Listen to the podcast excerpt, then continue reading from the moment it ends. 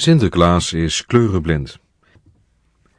Ieder jaar opnieuw sta ik er weer versteld van, dat kinderen het hele verhaal rond Sinterklaas slikken als zoete koek en vol overtuiging geloven in deze goedheiligman. Ik geniet als ik zie hoe onze kinderen op zaterdagochtend zijn intocht op de divisie stap voor stap volgen en vervolgens de ene naar de andere kleurplaat maken en in hun schoen stoppen. Als ouders maak je rond die tijd regelmatig misbruik van zijn aanwezigheid, want als er niet wordt geluisterd, dan is het voldoende om ze even te herinneren aan het bestaan van de luister- of spiekpiet.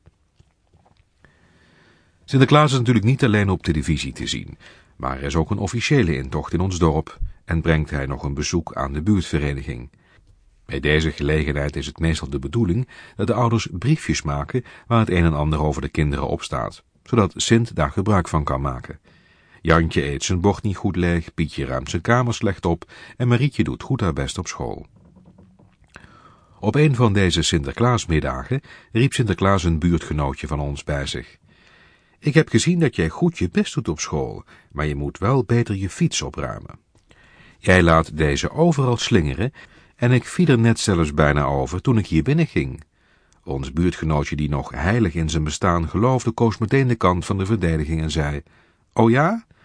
Welke kleur is mijn fiets dan?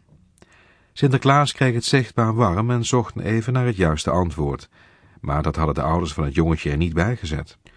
Hij maakte vlug een gebaar naar zijn knecht en met wat snoep en zijn cadeautje werd hij terug naar zijn plaats gebracht. Zijn ouders vreesden even dat hij het hele geheim rond de goedheiligman doorhad, toen hij zei, die Sinterklaas wist niet welke kleur mijn fiets heeft. Deze vrees was ongegrond, want even later zei hij, toch wel zielig dat Sinterklaas kleurenblind is.